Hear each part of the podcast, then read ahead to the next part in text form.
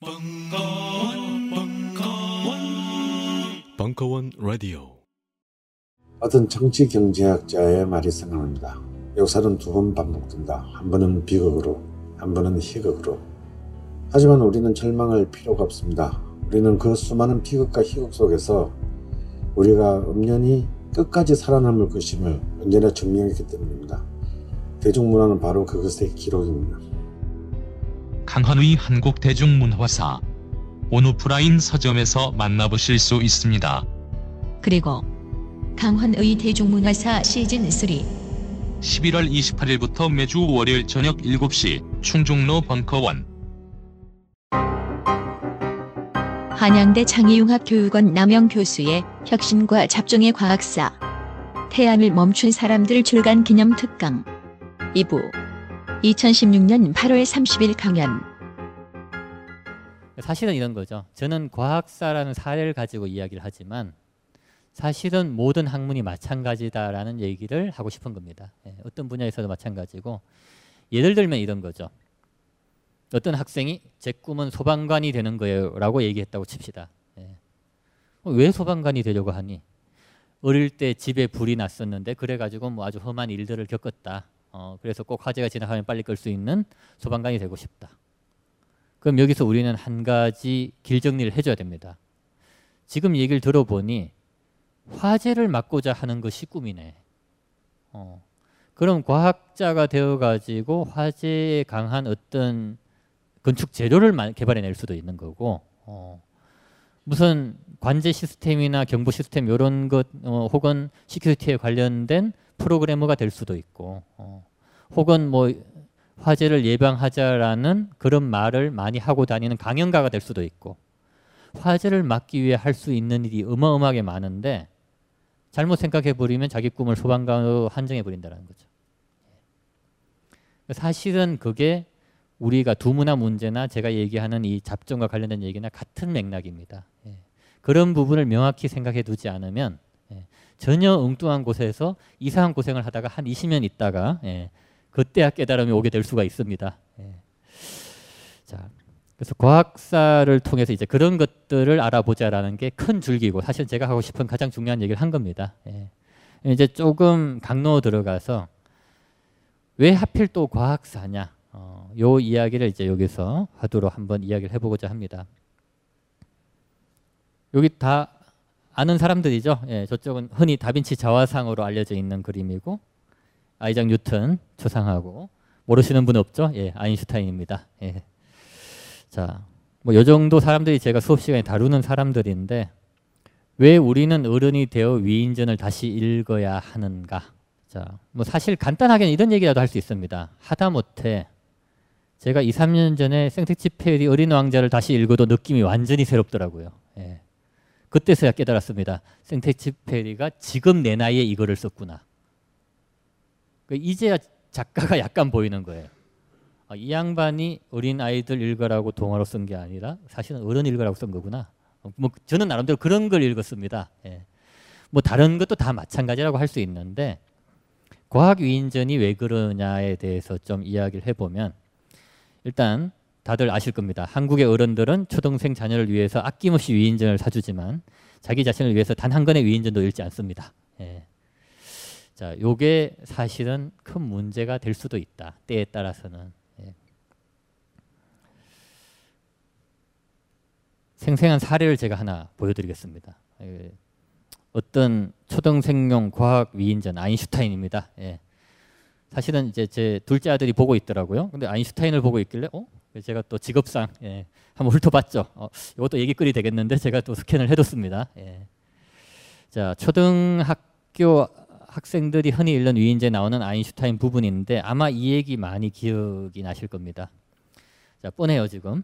과학자들이 선생님의 상대성 이론을 이용해서 원자 폭탄을 만들려 하고 있습니다. 어, 제2차 세계대전 때가 지금 된 거죠. 뭐라고요? 아인슈타인은 하늘이 무너지는 것 같았습니다.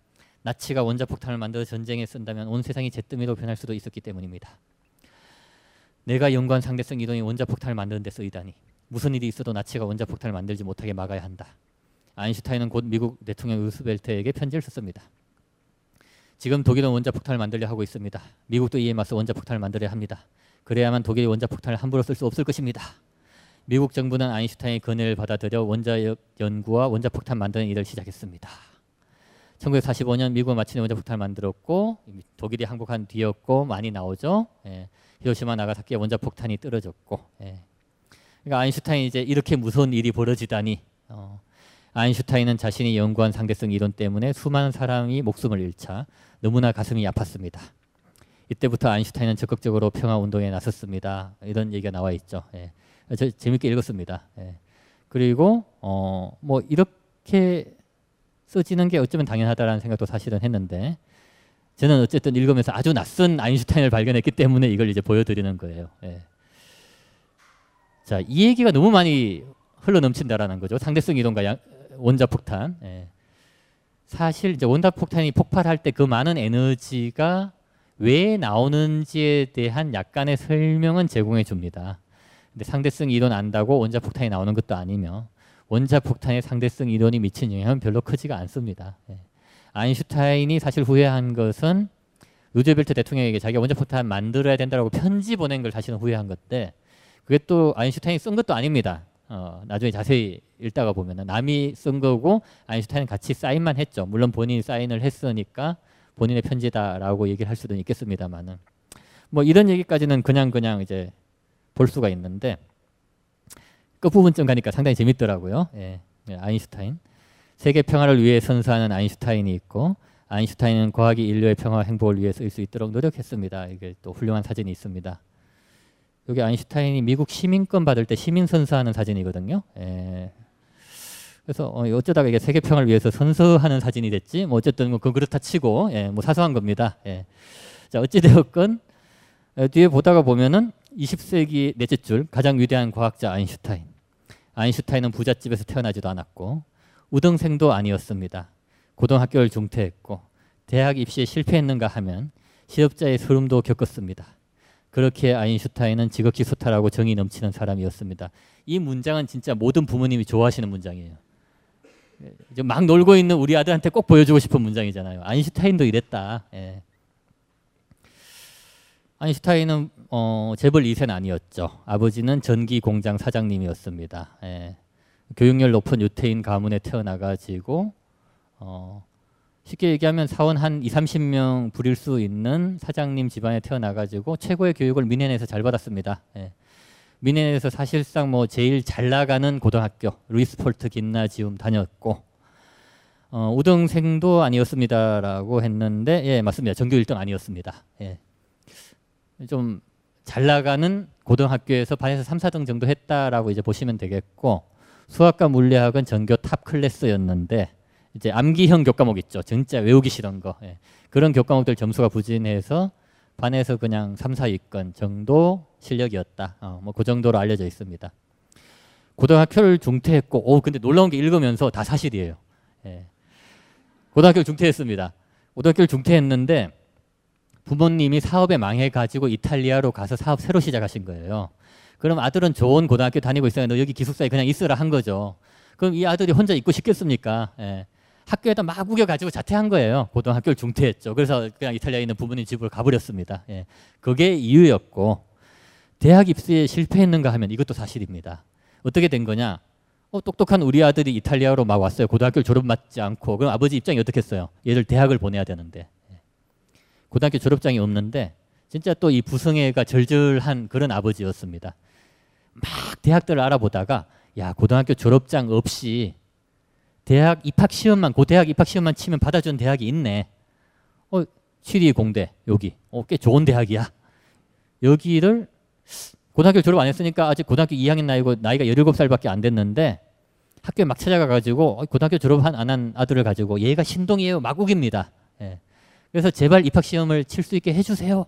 해가지고 입학 시험을 쳤습니다. 예, 우겨가지고 예, 신동이라고 우겨가지고 당연하지만 고등학교 졸업을 안 했잖아요. 예. 물리학, 수학 같은 건 다 합격점인데 뭐 화학, 프랑스 뭐 당연하게도 이게 낙제점으로 나온 거죠. 그래서 대학 입시에 실패한 겁니다. 예. 그런데 여기 숨어 있는 얘기는 이겁니다. 일단 실패는 했는데 학장이 뭐라고 얘기했느냐? 수학과 물리학 실력은 아주 뛰어나니 요 근처 스위스 근처 마을에 있는 김나지움에 가가지고 1년 정도만 다녀서 고등학교 졸업장만 받아오면 그땐 무시험으로 입학시켜 주겠다. 여기까지 학장이 얘기할 정도의 실력이었다라는 거죠. 예, 일단 그게 팩트입니다. 예. 근데 이렇게 엮어서 읽어보세요. 부잣집에서 태어나지 않았고 우등생도 아니었고 고등학교 를 중퇴했고 대학 입시에 실패했는가 하면 정말 제가 읽으면서 놀라웠어요. 모두 진실이에요. 근데 왜 이렇게 낯설지? 어, 이거죠. 예. 그래서 실업자의 소름도 겪었습니다. 제가 이 작가분이 너무너무 존경스러웠어요. 이렇게 사실만 가지고 이렇게 다른 아인슈타인을 만들어내는구나. 예. 거기다가 이제 여기에 제가 안 실어놨는데 훌륭한 일화도 많이 나와요. 이제 처음에 특수상대성 이론 만들 때 이제 부인과 애틋한 이제 상대성 이론을 만들면서 그 첫째 아들을 낳으면서 이런저런 이야기를 나누는 그런 아름다운 이야기가 하나 나옵니다. 수타란 아인슈타인 이야기가. 나중에 이렇게 미국 망명 갔을 때 이 아인슈타인 부인이 기자들과 이제 아주 센스 있게 대답하는 또 일화가 나와요. 예. 기자들이 아인슈타인 부인에게 이제 묻기를 어, 부인께서는 아인슈타인 상대성 이론에 대해서 어느 정도 이해하고 계시나요? 이렇게 기자들이 물으니까 센스 있게 대답하시기를 아인슈타인에 대해서는 제가 훨씬 더 잘 알죠. 예, 그냥 이렇게 센스 있는 대답을 하셨습니다. 예. 그렇게 두 가지 일화가 나와요 부인에 대해서. 근데 저는 알고 있잖아요. 이 두 부인이 다른 부인이라는 걸. 예. 그런데 그 책은 이 책은 읽어보면 어, 일단 부인의 이름도 안 나오고 중간에 이혼한 사실이 없어요. 그러니까 쭉 연결하면 아인슈타인은 이제 한 부인하고 한 수십 년 동안 백년해로 하면서 이제 훌륭한 가정을 꾸미고 사신 아주 아주 가난하고 별로 똑똑하지 못했던 학생이었던 사람이 되는 거죠. 예. 그래서 모든 부모님이 원하시는 신화가 완성되는 겁니다. 그러니까 부모님이 원하는 아인슈타인으로 완전히 탈바꿈해 있는 거죠. 어쨌든 제가 아는 아인슈타인은 절대 아닙니다. 예. 어, 물론 당연합니다. 뭐 초등학생에게 아인슈타인 이혼했다 그러면 아 위대한 과학자가 되면 이혼해야 되나 뭐 이럴 수도 있고 예. 이런 얘기를 할 필요는 없잖아요. 예. 그러니까 뭐 이렇게 아동용 도수가 써지는 것은 뭐 저는 뭐 자연스럽다라고 생각을 합니다. 근데 문제는 서른 살 되고 마흔 살 되고 신사이 될 때까지 그렇게 보면 문제가 생긴다라는 거죠. 자, 지금도 바로 말씀드릴 수가 있습니다. 제가 한 단어 얘기해 보겠습니다. 아르키메데스. 뭐 떠오르죠? 웬 할아버지가 목욕탕에서 발굽벗고 막 뛰쳐나가지 않습니까? 예, 딱 떠오르죠? 예, 아르키메데스 하는 순간. 시각적 이미지를 떠올려 보세요. 뉴턴. 사과가 떨어지죠? 예, 제가 잘 알죠. 예. 에디슨. 계란을 뭐 애가 품고 있죠? 예. 혹은 뭐 귀를 좀 먹기도 했고, 예. 아니면 뭐 2만 번 실패, 뭐 이런 얘기도 떠오르죠? 예. 자, 뻔합니다. 제가 맞힐 수가 있습니다. 요런 요런 요런 이미지가 아마도 떠오를 것이다. 예. 사실 아인슈타인 하면 우유가 떠오르시죠. 예. 그렇게 되고 예. 맥스웰은 커피가 떠오르고 예. 뭐 보통 그렇게 되어 있습니다. 그런데 학생들에게도 묻거든요. 다음 이름들을 들었을 때 떠오르는 시각적 이미지가 뭐냐? 아르키메데스 목욕탕, 뉴턴 사과, 에디슨 달걀, 아인슈타인 우유. 예.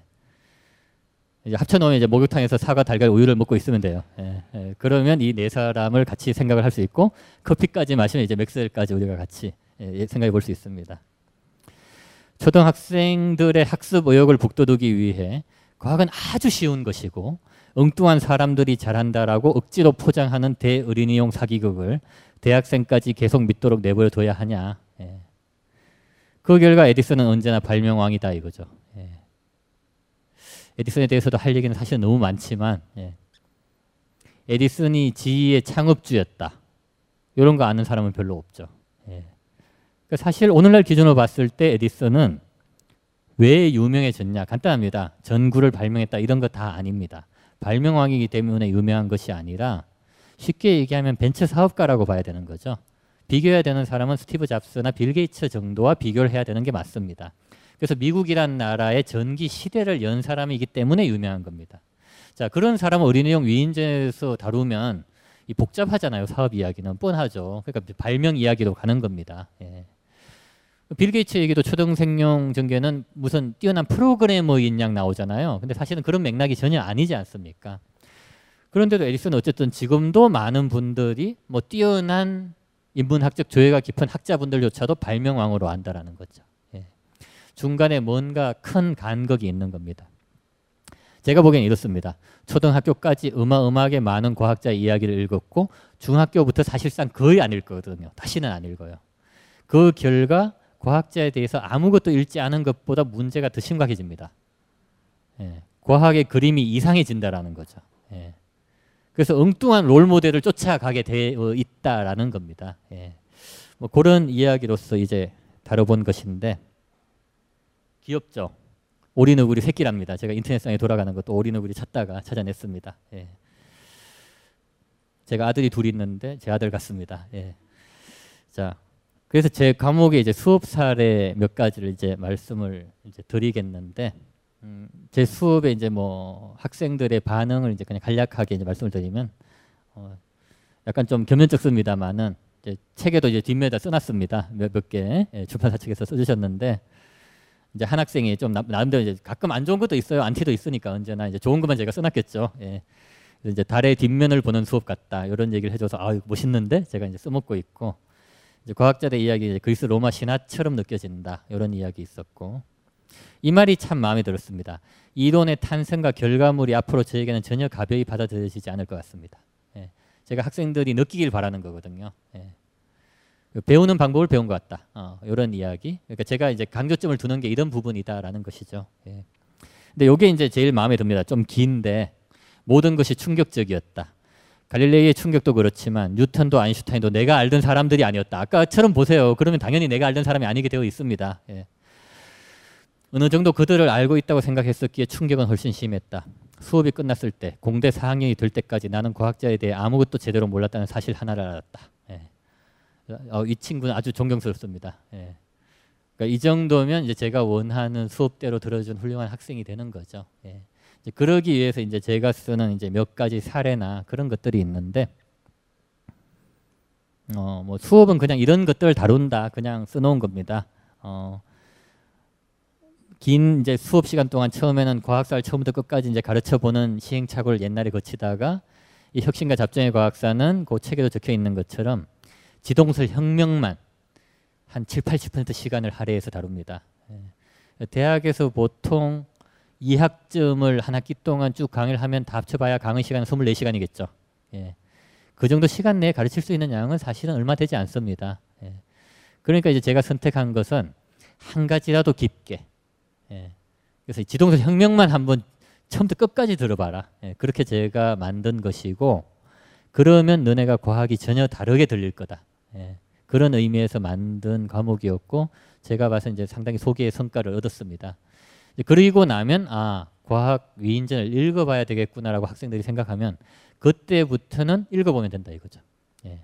그러니까 그렇게 되기까지를 심리적인 상태를 만들어주는 게 사실은 수업이 해야 될 일이라고 생각을 합니다. 그래서 뭐 요 정도 융합적인 사회의 필요성 아까 제가 얘기했던 그런 이야기들 해주고 다빈치의 사례들 얘기해주고 과학기술에 대해서 우리가 무엇을 오해하고 있는가 좀 간단하게 몇 시간 얘기해 준 다음에 지동설 혁명만 열심히 이야기해 줍니다. 코페르니쿠스부터 케플러, 갈릴레이, 데카르트, 뉴턴 정도까지 가르쳐 주고 여기서 끝나면 약간의 오해의 여지가 있기 때문에 아인슈타인을 약간 예, side menu로 예, 살짝 가르쳐 주면서 끝나는 게 이 혁신과 잡종의 과학사인데 아래에 나와 있는 사람들 정도가 이제 주인공입니다. 제 수업에서 보면 맨 좌측이 이제 다빈치, 그다음 코페르니쿠스죠. 예. 그리고 여기 케플러입니다. 세 번째. 네 번째 갈릴레오 갈릴레이. 다섯 번째 데카르트, 이제 여섯 번째 뉴턴. 그리고 아인슈타인이죠. 예. 저기서 다빈치 정도만 빼고 이제 제가 책에선 다 다뤘습니다. 예. 이 정도 사람을 주인공으로 해서 제가 태양을 멈춘 사람들을 다뤘고 예. 수업도 뭐 대동소이하게 그렇게 진행이 되는데 다시 사실 뭐 약간은 다르겠죠. 예. 수업의 맥락이 있으니까. 이 안에서 가르치는 내용 중에 그러니까 책에서 여러분이 나중에 이제 보실 수 있을 만한 내용 중에 한 두세 가지만 이제 사례를 들면 음, 사실 학생들에게는 항상 이걸 먼저 묻습니다.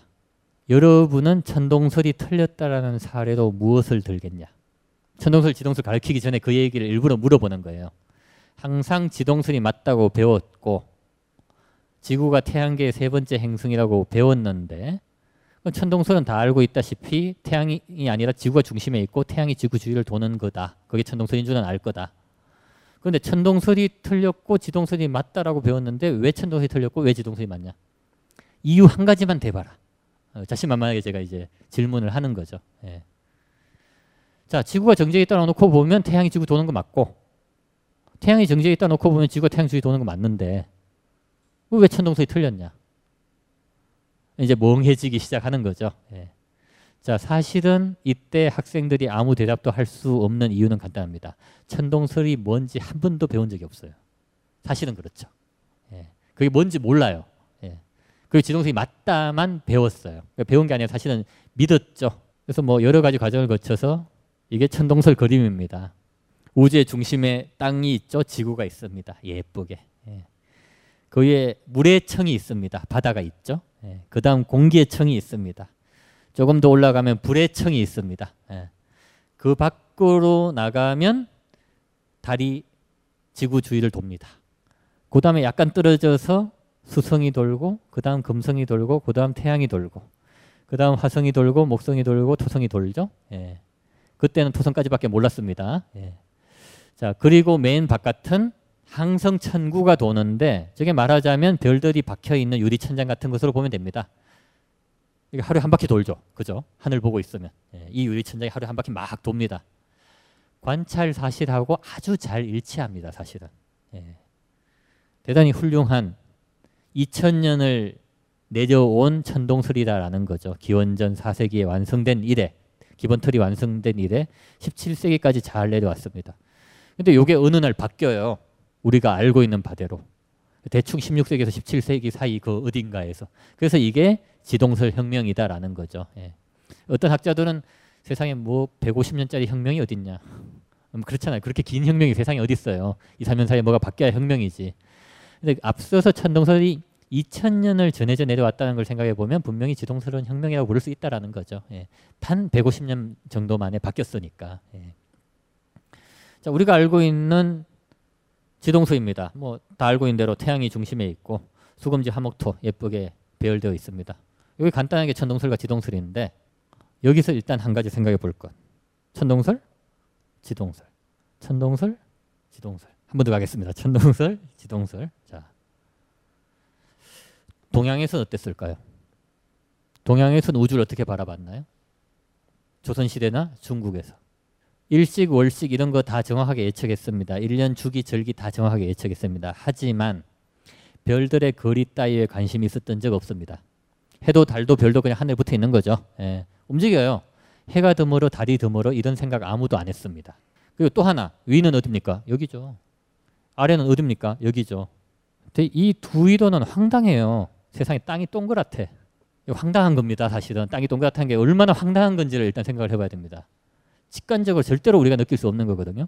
먼저 우리가 느껴야 되는 것 중에 하나는 천동설과 지동설은 사촌 내지는 형제지간이다. 다른 모든 문명권에서 위는 여기입니다. 아래는 여기입니다. 오직 고대 그리스에서만 땅이 동그랗대요. 말도 안 되는 얘기를 했어요. 천동설도 지동설도 지구설입니다. 일단 땅이 동그랗습니다.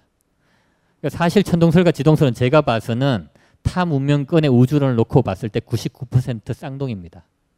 아주 작은 것만 달라요. 태양이 중심이냐 지구만 중심이냐. 이 얘기는 뭐냐. 천동설이 없었으면 지동설은 안 나왔다라는 거죠. 지동설은 천동설을 살짝 바꾼 거다라는 거죠. 이걸 먼저 알 필요가 있다. 애초에 천동설 자체가 얼마나 황당무계한 것인지를 생각해야 된다. 그런데 얘네는 놀랍게도 어, 지구가 어떻게 동그랗냐 땅이 지구냐 평평할 수도 있지 않냐 이런 생각으로 가는 게 아니라 동그랗다는 것으로 다 이미 의견 일치를 봤어요. 예. 그런 건 그리고 별들은 뭐 태양이 더 멀 수도 있고 수성이 더 멀 수도 있고 목성이 더 멀 수도 있고 이것도 의견 일치를 다 봤어요. 달라진 건 태양과 지구 위치뿐이에요. 이걸 먼저 알아야 됩니다. 천동설이 없었다면 지동설은 나올 수 없었다를 먼저 알아야 된다. 자 나머지 자세한 건 이제 책에서 한번 보시도록 하고 예. 출판사에서 이런 식으로 얘기하라고 하더라고요. 그래야 팔린다고. 예. 그리고 또 하나는 아까 사진을 안 보여준 사람에 대한 거. 예. 이 사람은 티코 브라헤라는 사람입니다. 예. 아까 이제 케플러나 갈릴레오나 뉴턴이나 이런 경우는 그래도 이름을 꽤 들어보셨을 텐데 티코 브라헤는 아마도 지동설 혁명 같은 것에 관심이 특별히 있지 않으시면 거의 뭐 들어보신 적 없을 거예요. 예. 일단 출신한 곳 출신도 독특합니다. 예, 덴마크예요, 덴마크. 어, 덴마크 출신이고 최일급 귀족입니다. 예, 그뭐 왕족의 버금가는 뭐 그 정도 귀족이었던 사람인데 보면은 조금 괴팍하게 생겼죠. 예. 자세히 보면 코가 조금 이상합니다. 예. 티코 브라헤는 스무 살 무렵에 결투를 해서 코가 잘려 나갑니다. 평생 만들어 붙인 코를 붙이고 다닙니다. 예. 코 때문에 잘 알아볼 수 있는 사람이고 이 사람은 그래서 성격이 어떤지 우리가 뻔히 알 수가 있죠. 아주 갈갈합니다. 다혈질입니다. 예. 그래서 전 유럽에서 귀족이잖아요. 제일 훌륭한 천문대를 만들어 놓고 전 유럽에서 가장 정밀한 천문 관측을 했던 사람입니다. 그리고 이제 나중에 그것이 케플러의 업적들로 이제 이어지게 되는데 이제 뭐 그런 것은 빼놓고 이 사람을 우리가 왜 잘 모르냐 이유가 간단합니다. 어떻게 보면 오늘날 관점에서 실패한 과학자거든요. 예. 자, 지동설의 발전 과정. 어, 코페르니쿠스께서 이렇게 하셨고 케플러가 이렇게 바꾸셨는데 갈릴레오가 또 위대하게 이렇게 바꾼 것을 뉴턴이 이렇게 완성하셨다. 이러면 당연히 티코 브라이는 빠져요. 왜냐하면 지동설에 본인이 잘 행게, 해놓은 업적이 전혀 없거든요. 예. 티코 브라이는 자기 자신만의 우주론을 주장을 합니다. 티코 브라이 우주론이거든요. 도대체 이게 뭔 소리인지 이해가 안 됩니다. 일단 보면. 예. 근데 말로 설명을 드리면 이렇게 돼요. 우주의 중심에 뭐가 있다? 지구가 있습니다. 일단 천동설이죠. 예, 천동설로 돌아갔어요. 천동설, 지동설 다 있는 시대였는데 천동설로 돌아갔어요. 그 주변을 달이 뺑글뺑글 돕니다. 돌고 그 주변을 태양도 돕니다. 예. 맨 바깥에 있는 항성천구도 천동설처럼 뺑글뺑글 돕니다. 근데 다른 게 있죠. 화수, 목, 금, 토 다섯 행성은 태양을 돕니다. 이런 거죠. 태양을 중심으로 다섯 행성이 막 도는 태양계가 있는데 이 태양계가 한꺼번에 지구를 돌아요. 얼마나 황당해요. 예. 어떻게 보면 우주의 중심점이 두 개 있는 것 같이 이상한 모양이 됐죠. 예. 자, 이게 티코 브라헤가 주장한 우주론이고 예. 우리가 딱 보면 직관적으로 무슨 말도 안 되는 이런 얘기가 다 있어 정도입니다. 예. 우리의 지동설 맥락에는 당연히 잊혀진 게 당연한 이론이다라는 거죠. 자, 근데 저는 이렇게 써놨습니다. 학생들에게 이렇게 보여줘요. 왜 이토록 합리적인 이론 체계를 버리고 지동설 따위를 선택했을까? 사실은 질문되어져야 하는 게 이거다. 예. 역시 책을 읽어보시면 예. 티코 브라의 우주론이 그 당시 물리 법칙을 완벽하게 따르고 있는 합리적인 우주론이다라는 것을 아실 수 있을 겁니다. 예. 동시에 지동설만큼이나 수학적 단순성을 획득한 깔끔한 우주론이다라는 것을 아실 수가 있을 겁니다. 예. 학생들에겐 이걸 설명해주고 이 얘기를 해요. 자, 일단 이 티코 브라의 우주론은 천동설에서 지동설로 바뀌기가 얼마나 어려운지 알려주는 거다. 또 하나, 이 티코 브라의 우주론은 천동설을 주장했던 사람들이 무지몽매한 사람들이 아니라는 것을 잘 보여주는 것이다. 천동설은 천동설을 주장할 만한 합리적인 근거가 충분히 있었고 지동설은 수없이 많은 단점을 충분히 가지고 있었다. 근데 이 두 가지가 논쟁을 한다. 그리고 그 중에 이렇게 합리적인 논쟁 과정을 거쳐서 이렇게 절충형의 융합형의 정말 아름다운 이론이 만들어졌으면 칭찬해 줘야 되는 거 아니냐. 이런 게 나왔다. 어. 이건 그 당시 모든 물리 법칙을 다 만족시켰다. 자, 합리적으로 보이는 이론이 나왔는데 오히려 질문되어져야 되는 게 이거다. 그 뒤에 케플러나 갈릴레오 같은 사람들은 왜 악착같이 지동설을 고집했을까? 여러분이 실제 물어야 하는 게 그거다. 그건 다른 맥락이 과학의 발전 과정에 끼어 있다는 것이고 합리성의 발전 과정, 합리성의 선택 과정으로 과학을 바라보면 여러분은 과학이 어떻게 발전하는지 하나도 모른다. 어, 절대 이해할 수가 없다. 예. 그 이야기를 해줍니다. 그래서 제가 쓴 왜 이토록 합리적인 이론 체계를 버리고 지동설 따위를 선택했는지는 이제 책에서 예, 보시면 될 것 같고요. 또 하나 이제 요 얘기 정도 할 수 있을 것 같습니다. 책에 있는 얘기 이제 한 세 가지 정도 사례를 제가 말씀드리려고 가지고 나온 건데 왼쪽은 아이작 뉴턴, 예. 오른쪽은 라이프니츠입니다. 예. 똑같은 가발 썼다고 이제 같은 사람으로 착각하시면 안 됩니다. 이 시대는 다 가발 쓰던 이제 시대였죠. 예. 자, 이 두 사람의 공통점은 예, 미적분의 창시자입니다. 예, 우리 모두의 고등학교 시절을 암울하게 만들었던 예, 그 주인공이고요. 예, 제가 이제 학생들에게 설명을 해줍니다. 우리는 보통 고등학교를 졸업할 때까지 수학 스승이 대충 세 명 있다. 예, 그래서 뭐 중학교 들어갈 때까지 대충 유클리드 기하학 원론 별로 안 벗어난다. 어, 고대 유클리드께서 이미 가르쳐 놓은 거를 여러분 초 중학교 정도까지 대충 배우고 그 다음 데카르트께서 만들어 놓은 걸 그냥 대충 고등학교 2학년 때까지 배운다. 예. 그 다음 라이프니츠께서 완성하신 미적분을 이제 고등학교 3학년 때까지 배우면 우리는 고등학교를 졸업할 때까지 300년 전 인류가 도달한 수학까지를 배운다. 예. 그뒤 현란하게 수학이 발전해 왔는데 그건 이제 수학과 가서 배우는 거다. 예. 이렇게 설명을 하죠. 예. 근데 제가 보기에는 사실은 재밌는 게 수학만 그런 게 아니에요. 과학도 대부분 17세기 학자들이 믿는 개념을 고등학교 졸업할 때까지 들려줍니다. 제가 보기엔. 아무리 현대과학을 설명해줘도 딱 뉴턴 시대에 믿던 과학을 들려줘요. 그 이후에 새롭게 뭔가 생각을 바꿔야 되는데 이제 배울 기회가 없는 거죠. 특히 문이과 구분 교육으로 인해서. 자 어찌되었건 이 두 사람은 철천지 원수지간입니다. 사실 이유는 간단하죠. 서로 자기가 미적분 만들었다라고 우기다가 평생 싸웠고 라이프니츠가 먼저 죽어요. 죽은 뒤에도 뉴턴은 사석에서 원색적으로 라이프니츠를 비난을 합니다. 거기서 끝난 게 아닙니다. 영국 수학자들하고 대륙 수학자들하고 싸워요. 100년 동안.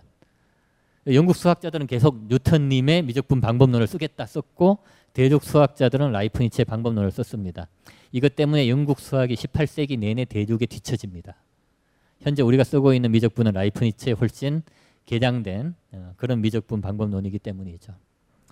오늘날 뭐 과학사적 입장은 간단합니다. 기초 아이디어는 대충 뉴턴이 만든 거 맞고 훌륭하게 완성해낸 것은 라이프니츠 맞다. 이 정도 이제 절충해줘야 되는데 어쨌든 이 두 사람은 그게 아니었던 거죠. 예. 자 그런데 제가 이 두 사진을 보여드리는 이유가 있습니다. 강력한 뉴턴의 라이벌이자 비판자였던 라이프니츠답게 뉴턴에 대한 많은 비판을 남겨놨습니다. 그 중에 한 마디만 소개를 해드리겠습니다. 자, 그는 뉴턴은 신비주의적 원리들을 도입하기 위해 수학이라는 거대한 문화적 위상을 사용했으며 완벽하게 기계론적 우주로 설명하기를 포기했다.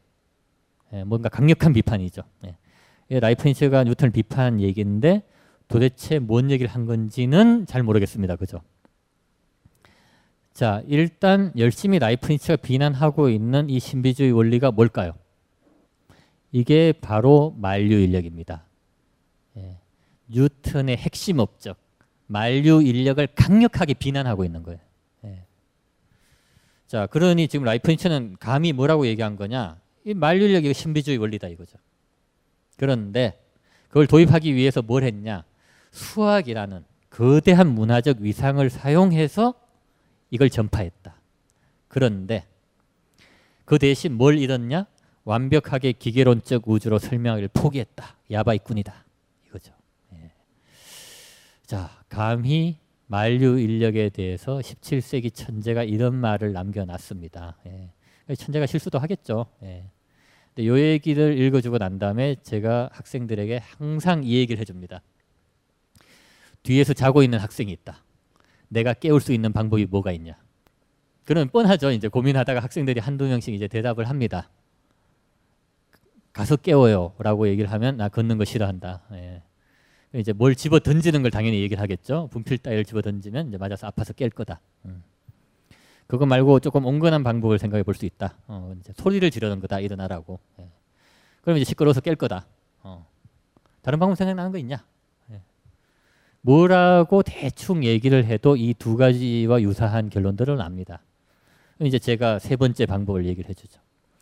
노려보고 있으면 이상한 기운을 느낀 나머지 깨지 않을까? 예. 포스의 힘으로 깨울 수 있지 않을까? 예. 자, 세 가지 멀리 있는 사람을 깨우는 법을 내가 설명을 했다.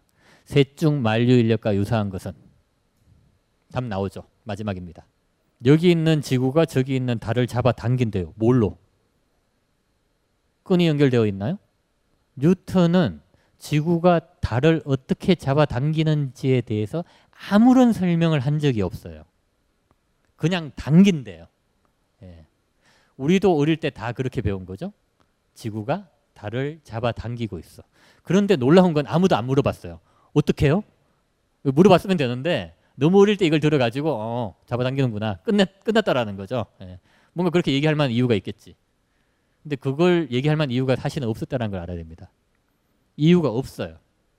아무런 이유가 없어요. 그냥 잡아당긴대요. 근데 제가 얘기한 것처럼 여기서 노려보고 있는, 있으면 저기 멀리 있는 사람이 깰 거다는 얘기하고 똑같아요. 만류 인력의 원인, 그것이 동작하는 구조에 대해서 어떠한 설명도 한 적이 없습니다. 그러니 이 얘기는 뭐예요? 여기는 쥐고 저기는 달을 잡아당기니까 얼마나 신비주의 원리입니까? 라이프니츠 얘기가 맞죠. 그런데 이걸 온 유럽이 받아들였어요. 왜? 방정식에 집어넣어 보니까 어이고 달, 태양 모든 행성들의 위치를 다 설명을 하고 심지어 해성 위치 세 번 딱딱 찍은 거 가지고 몇 년 만에 다시 돌아오고 다 나와요. 완벽한 예측 능력을 보였다라는 거죠. 요즘 기상청이 오보청이라고 불리기도 한다는데 기상청이 내년 8월에 태풍이 3개가 오고 7월에 2개가 오고 뭐 언제 몇 도가 되고 이걸 다 맞춘다고 생각을 해보십시오. 그럼 그걸 안 믿을 사람이 어디 있겠습니까? 뉴턴의 만류를 그랬다라는 거죠. 무시무시한 수학적 예측 능력 때문에 받아들여졌어대 그것은 신비주의적인 것이다. 라이프니츠는 정확하게 핵심을 찌른 말을 남긴 겁니다. 예. 자, 사실은 요건 제가 가르치는 내용에서 아주 중요한 뭐 핵심 맥락 중에 한 부분입니다. 어, 만류 인력을 의심해 본 적 없다라는 거죠. 대부분의 사람들이. 그러나 이미 뉴턴 시대 당대 핵심적인 학자들은 이 만류력이 무엇이 문제가 있는지 정확하게 다 알고 있었습니다. 사실은 의도 알 수 있었을지도 모릅니다. 만류력을 믿어버리지 않았다면. 예, 바로 그 부분이죠. 예. 요즘은 전혀 다르게 설명되고 있다는 건 어렴풋이 이제 들어본 적이 있으실 겁니다. 전혀 다릅니다. 만류 인력은 지금도 쓰고 있기는 한데 단지 편해서 씁니다. 그 개념이 맞기 때문에 쓰는 게 절대 아닙니다. 어, 그건 미리 말씀드릴 수 있습니다. 나머지는 예, 뭐 책에 좀 설명을 해놨고 예. 여기서 이제 그걸 또 질문 드릴 수 있을 것 같네요. 뜬금없는 질문인데 만류 인력이 영어로 뭘까요? 이 단어입니다. 애트랙션. 자 때에 따라서는 흡인력, 뭐 사람과 사람 사이의 매력을 설명할 때도 쓰는 영어 단어입니다. 사람들이 이게 만류 인력인 줄 거의 몰라요. 이제 영한 사전 찾다가 보면 뒤에 한 5번 설명 가면 나옵니다. 만류 인력. 다시 한번 집에 가서 한번 찾아보시면 이게 나올 텐데 이게 본래 뉴턴이 붙인 이름이에요. 사실은 황당하죠. 어, 이 단어를 썼다라는 게 이걸 어떻게 설명할 수 있느냐 제가 봐서 이렇게 보면 됩니다. 오늘 어떤 물리학자가 최신의 물리학 논문을 썼어요. 어, 상대성 이론과 양자 역학을 능가하는 최고도의 논문이에요. 방정식에 집어넣어 보면 여태까지 풀리지 않았던 모든 문제가 다 풀려. 빅뱅이고 블랙홀이고 다 풀리는 희한한 방정식을 드디어 만들었다라는 거죠. 그래서 모든 사람이 감동을 했는데 논문을 읽어봐요. 어? 풍수지리? 음양오행? 어, 이거 뭐지? 어, 이상한 단어가 막 나와. 그 방정식 안에 거기 들어가 있어. 아, 풍수지리에 의하면 음양 오행설에 의하면 막 나온다라는 거죠. 바로 그게 만류인력입니다. 다 예측 가능한데 너무너무 수상한 단어예요. 그런데도 받아들여졌어요. 오직 예측 가능성 때문에. 예. 또 하나 말씀드릴 것은 이게 그 당시 연금술 용어였다라는 거죠. 예. 뉴턴 전기 읽다가 보면 이런 내용 많이 나옵니다. 뉴턴이 연금술에 심취했었는데 그건 연금술 같은 신비주의 학문에 심취하지 않고 뭐 열심히 역학이나 천문학에 대한 연구를 했으면 더 뛰어난 업적을 남길 수 있지 않았을까. 아깝다. 이런 유형의 위인전 지금도 많이 찾아볼 수 있습니다. 저는 거꾸로 생각합니다. 뉴턴은 연금술을 했기 때문에 만류 인력이란 개념을 내놓은 겁니다. 연금술에 쓰던 그 용어 그대로 감히 역학과 천문학에 써먹은 거죠. 제가 봐선 잡종의 전형입니다. 예. 그 결과 극적인 성공을 이뤄낸 케이스이기도 하다. 예. 그래서 이렇게 뉴턴에 대해서 뭐 한번 말씀을 드려봤고 책 안에 있는 사례는 이렇게 한 세 가지 정도 아, 이런 것들 어, 다뤄본 적이 있다. 뭐 그렇게 말씀을 드릴 수 있을 것 같고 왜 과학사를 공부해야 하는가 이렇게 대답할 수 있습니다. 과학 교육은 실패한 과학과 지나간 과학을 가르치지 않는다. 치명적인 문제다라는 거죠. 그 결과 언제나 현재의 과학이 옳은 과학이 된다. 그러니 바꿀 필요가 없는 것이고 다른 미래는 상상될 수 없다. 지금 과학이 틀렸을 수 있다라는 상상을 할 수 없는데 어떻게 미래의 과학을 새로 창출해 내겠습니까? 근데 현대의 과학이 틀렸다라는 생각을 한 번이라도 해보려면 그것과 비교해 볼 수 있는 다른 과학을 알아야죠. 그래야 제3의 답이 나올 수 있는 것이죠. 예. 그런데 항상 얘기하지만 사회학과에서는 사회학의 역사를 배우고 음악가에서는 음악사를 배우고 철학가에는 철학사를 배우는데 물리학과는 물리학사를 안 배웁니다. 화학과는 화학사를 안 배웁니다. 왜냐하면 틀린 과학이거든요. 예. 그래서 과학은 기억 상실증에 걸려 있다. 제가 많이 쓰는 표현입니다. 예. 또한 과학자가 살던 시대를 이해하지 못하면 그 과학자를 이해하지 못하고 그 과학자의 업적도 이해하지 못한다. 왜곡된 형태로 이해하게 되어 버린다라는 거죠. 이게 제가 전공하고 있는 과학사의 필요성에 대해서 저들어 얘기하라고 한다면 이 정도를 얘기를 할 수 있겠다라는 겁니다. 그리고 뭐 간단한 사례 정도를 이제 들어드렸고 어, 오늘 사실 말씀드릴 건 쭉 했는데 뒤에 나오는 이런 긴 설명은 한 4시간짜리 용어로 쭉 한번 갖고 온 거니까 그냥 넘어가겠습니다. 예. 하부 얘기도 나왔고 자 나왔습니다. 예. 안녕하세요. 컴스테이션 대표 이경식입니다. 컴퓨터라고는 전원 버튼밖에 모르는 딴지스가 있다면 저희 컴스테이션으로 오셨으면 좋겠습니다. 오지랖 넓은 옆집 아저씨처럼 친절하고 상냥하게 컴맹으로서의 탈출을 도와드리겠습니다. 해치거나 물지 않습니다. 간단한 문의번호 011-892-5568로 연락 주시면 컴맹 탈출 작전 성공 딴지 마켓에 컴스테이션이 있습니다. 컴스테이션은 조용한 형제들과 함께합니다. 네, 이것도 이제 재미삼아 학생들에게 많이 해봅니다. 이제 계속 줄여가거든요. 한 네 명쯤 가면 이제 손드는 학생이 나와요. 세 명쯤 가면 이제 서너 명 나오기 시작하고 한 명은 당연히 안 묻죠. 다 알지 이러고 끝납니다. 예. 그래서 나가는데 맨 위부터 하면 좌측 당연히 아인슈타인이고 상대성 이론의 아버지입니다. 우리가 다 알고 있는 것처럼. 그 다음이 독일 과학의 아버지 막스 플랑크입니다. 두 번째. 예. 세 번째 사람이 양자 역학의 아버지 닐스 보입니다. 다 아버지 시리즈예요. 여기가 상대성 이론, 독일 과학, 뭐 양자 역학의 아버지들이 쭉 나옵니다. 여기까지는 이제 꽤 유명한 분들이고 그 뒤부터 이제 잘 모르실 확률이 사실은 당연히 높아요. 네 번째가 이제 양자 대수학으로 유명한 폴 디렉입니다. 흔히 왜 디랙 방정식이라는 표현이 있는데 딴 게 아닙니다. 뭔지 몰라도 도저히 못 알아들을 방정식. 그게 이제 디랙 방정식입니다. 너무너무 어려운 거. 예. 자, 그걸 만든 사람이 폴 디랙이고 아랫줄부터 이제 왼쪽부터 보면은 저 사람 이름을 들어보면 누군지 아는 분이 있을 겁니다. 루이 드 브로이. 어, 물질도 파동으로서 설명할 수 있다. 물질 입자도. 그래서 물질파의 창안자입니다. 예, 루이드 브로이고. 그다음 이제 밑에서 두 번째 있는 사람이 슈레딩거입니다. 예, 에르빈 슈레딩거. 파동역학의 창시자죠. 예. 자 여기 있는 사람 일곱 번째 사람이 어 제가 막 얘기하려고 했는데 뭐 어떤 학생이 어 교수님 닮았어요 이런 적이 있습니다. 제가 충격 받았었는데 어쨌든 예. 이 사람이 볼프강 파울리입니다. 고등학교 때 이제 파울리의 배타원리 이런 걸 배우셨던 분들은 아 그게 이 사람이구나 이제 아실 수 있을 거고 맨 마지막 사람이 이제 행렬역학, 어, 불확정성 원리 등을 만든 베르너 하이젠베르크입니다. 예. 20세기 과학의 스타들이죠. 예. 어, 최고의 스타들이다라고 할 수가 있고 이 정도 천재들이면은 이제 아까 봤던 뉴턴, 갈릴레오, 뭐 케플러 한꺼번에 모아놓은 사진 정도라고 보면 됩니다. 예. 자, 그런데 제가 이걸 보여주는 이유가 있어요. 이걸 보여준 다음에 학생들에게 이걸 꼭 보여줍니다. 이렇게 따로따로 볼 필요 없다. 사진 한 장으로 다 본다. 예. 이걸 딱 보여주는 거죠. 예.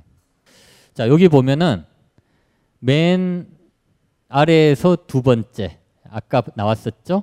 막스 플랑크 독일 과학의 아버지가 나옵니다. 사실 아인슈타인은 누구나 찾아내요. 가운데 있는 머리 크신 분이 아인슈타인입니다. 바로 찾을 수가 있죠. 예.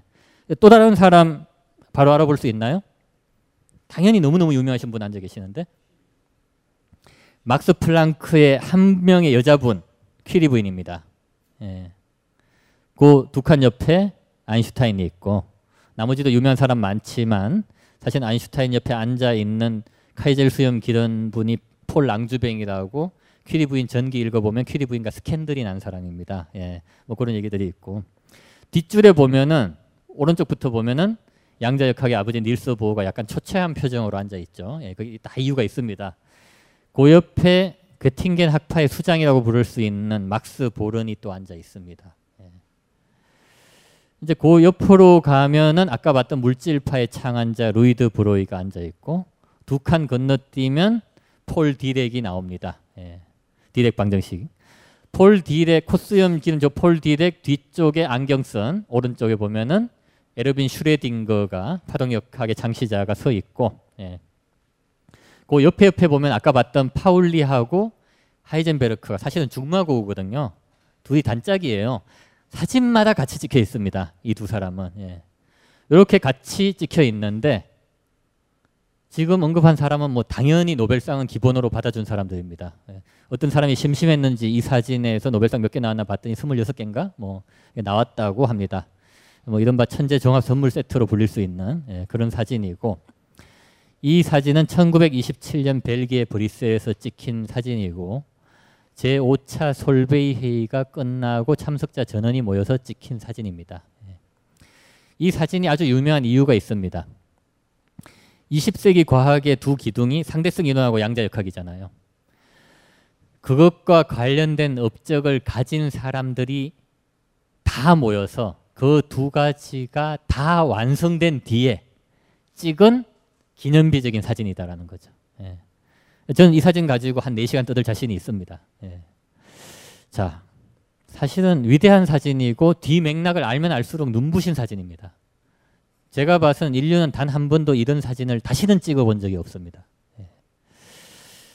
한명 한 명의 면면은 뭐 다 가슴 아플 정도의 이야기부터 놀라운 이야기까지 있습니다. 뭐 간단하게 얘기하면 퀴리 부인만 해도 많은 분들이 알고 계시죠. 예.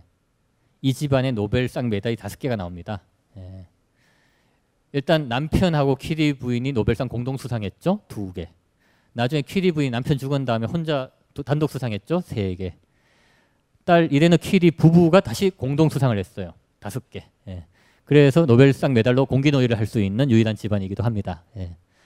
그 참고적으로 둘째 딸 그 에브 퀴리가 있는데 그 남편이 유니세프 사무총장일 때 또 노벨 평화상을 받아요 나가서. 물론 이제 단체로 받은 거긴 하지만 그것까지 치면 또 여섯 개입니다. 무시무시한 예, 집안입니다. 퀴리 가문은. 예. 근데 그런 이야기까지 우리가 다 잘 모르죠. 항상 퀴리 부인만 우리가 배웁니다. 사실은 제가 봐서는 이유가 있습니다. 퀴리 부인은 우리가 감정이입하기가 너무너무 쉽습니다. 나라를 잃은 폴란드의 한 어린 소녀가 예. 그 폴란드 말이 쓰이는 것도 금지당한 곳에서 열심히 혼자 막 노력을 해가지고 프랑스까지 유학을 가가지고 세계적인 과학자가 됐잖아요. 어디서 많이 들어보고 싶은 그 얘기잖아요. 예. 그래서 키리 부인만 아주 유명하고 그게 있어요. 나중에 크다가 이제 알게 되는 거죠. 어, 딸도 노벨상을 받았네.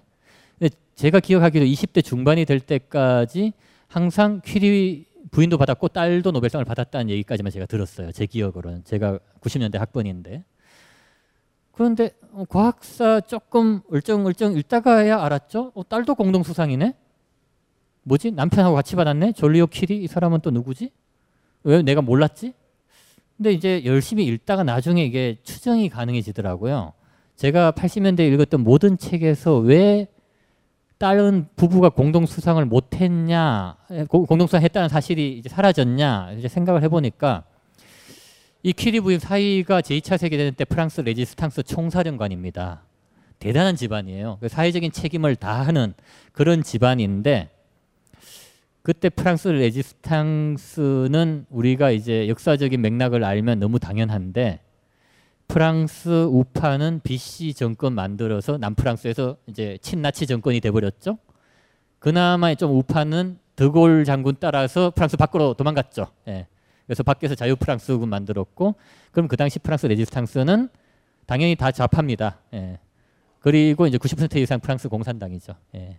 그래서 이제 이 퀴리 부인 사위는 프랑스 공산당에 입당해서 공산당원이 되고 프랑스 레지스탕스 총사령관이 된 거예요. 제가 봐선 그겁니다. 80년대 내내 사위가 노벨상을 받았다는 사실을 제가 몰랐던 이유가 그것이 아닐까 아, 추정입니다. 예, 한 번도 못 들어봤어요 제가 80년대 내내. 예. 지금 맥락에서는 당연히 이해가 되는데 그렇게 뭔가 사라진 사람들이 사실은 많이 있어요. 근데 뭐 그건 뭐 각설하고라도 요 얘기는 제가 이제 꼭 해주는 얘기 중에 하나입니다. 이 중에 누가 가장 젊을까요? 여기 폴 디렉이 제일 젊습니다. 코스형 길러가지고 안 그럴 것 같죠? 예. 저 폴 디렉이 1902년생입니다. 그럼 저때 몇 살? 만 25살입니다. 예. 저때 세계 최고의 과학자 반열에 들어갔습니다. 예. 하이젠베르크가 1901년생입니다. 26살. 파울리가 한 살 많아요. 1900년생입니다. 예.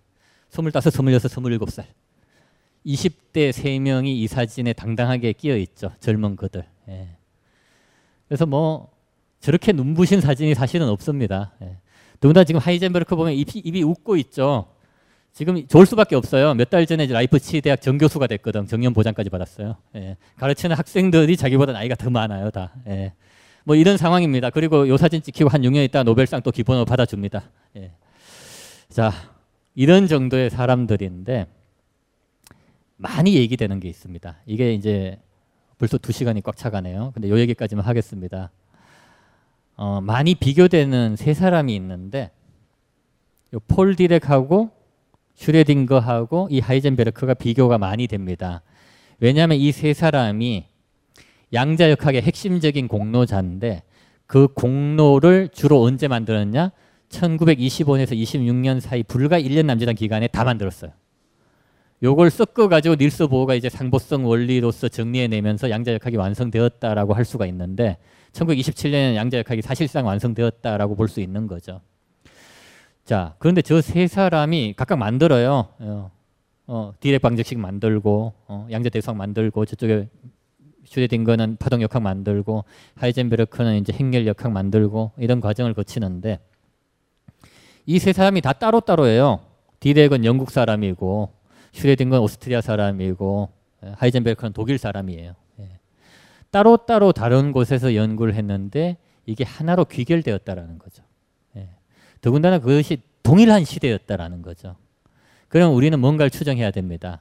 어떤 비슷한 사회 문화적 시대 정신을 이들은 흡수하고 있는 것이 아닌가 저는 그렇다고 얘기하지 않았습니다. 예. 그리고 이 세 사람은 공통점보다 차이점이 많습니다. 제가 우스갯소리로 많이 얘기하는데 저 폴 디렉은 전형적인 두문 불출형 어디 처박혀 있다가 석 달 있다가 초췌한 모습으로 나타나는데 손에는 디랙 방정식이 들려 있는 거죠. 예. 어디서 많이 보던 엉덩이 무거운 사람이고 여기 하이젠베르크는 스포츠 광입니다. 특히 등산을 좋아합니다. 뭐가 안 풀리면 기어 오릅니다. hand climbing 하는 거죠. 예. 그래서 휴양지에 휴양 갔다가 또 알아내요. 산 기어 오르다가. 예. 제일 재미있는 게 저기 저 안경 쓴 슈레딩건데 이렇게 사진을 봐가지고는 전혀 추정하지 못할 이야기를 하나 말씀을 드리면 어, 일단 저 사람이 평생 동안 일기를 썼습니다. 이제 오스트리아 사람이니까 모국어가 독일어죠. 근데 재밌는 건 일기장을 보다가 보면 중간에 불어가 나옵니다. 이개국어로 쓴 거예요. 독일어 잘 쓰다가 중간에 어 불어네? 근데 또 조금 이따 독일어네? 또 불어네? 이게 뭐지? 학자들이 또 열심히 남의 일기장을 연구를 하지 않습니까? 연구를 하다가 알아냈어요. 비밀을. 아 데이트에 관한 거는 모두 다 불어로 썼다. 그러니까 역시 사랑에 관한 얘기는 불어로 써야 돼 생각을 한 거죠. 그래서 여자 얘기만 나오면 불어로가 나오는 겁니다. 이게 상당히 재밌는 양반이에요. 예.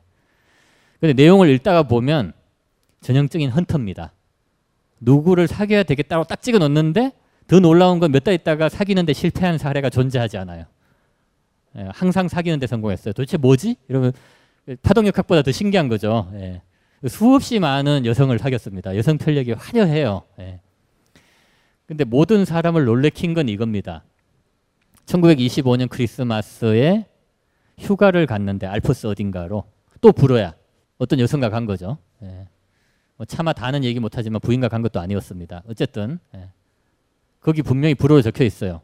그날 밤 나는 파동역학의 핵심 아이디어를 떠올렸다. 그러니까 이불은 사랑의 미래를 속삭이는데 머릿속에서 파동역학이 돌아가고 있는 거예요.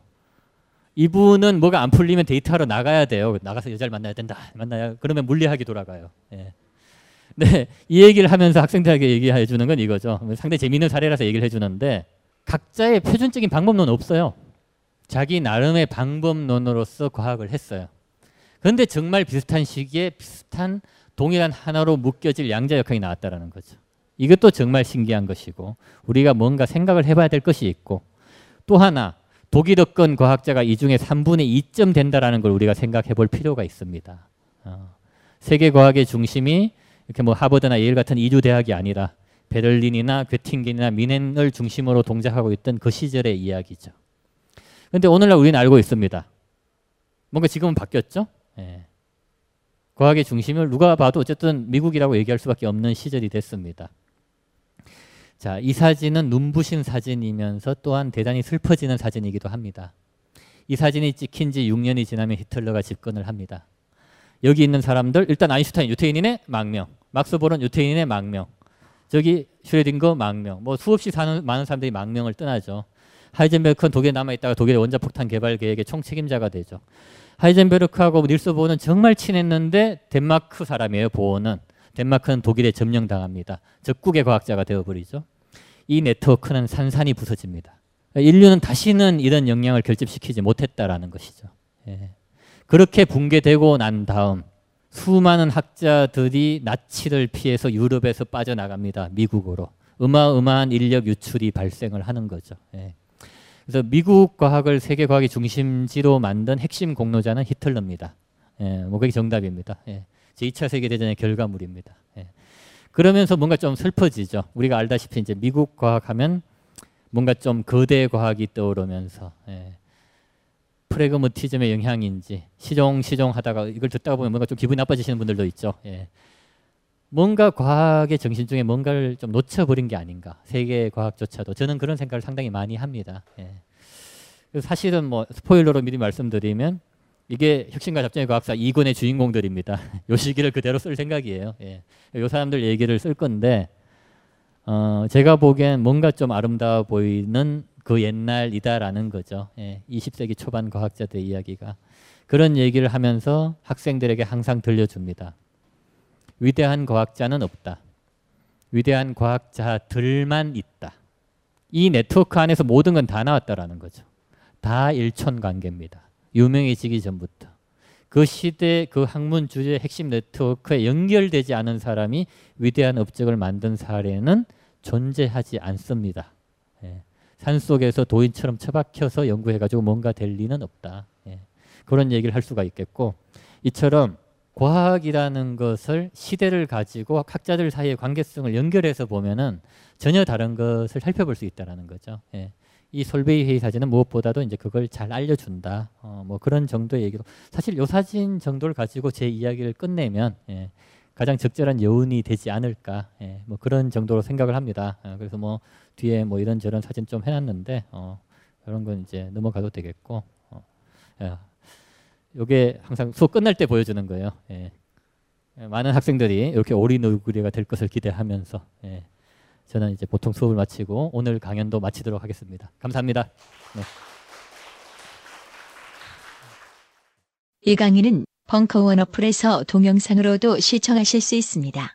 벙커원, 벙커원, 벙커원 라디오.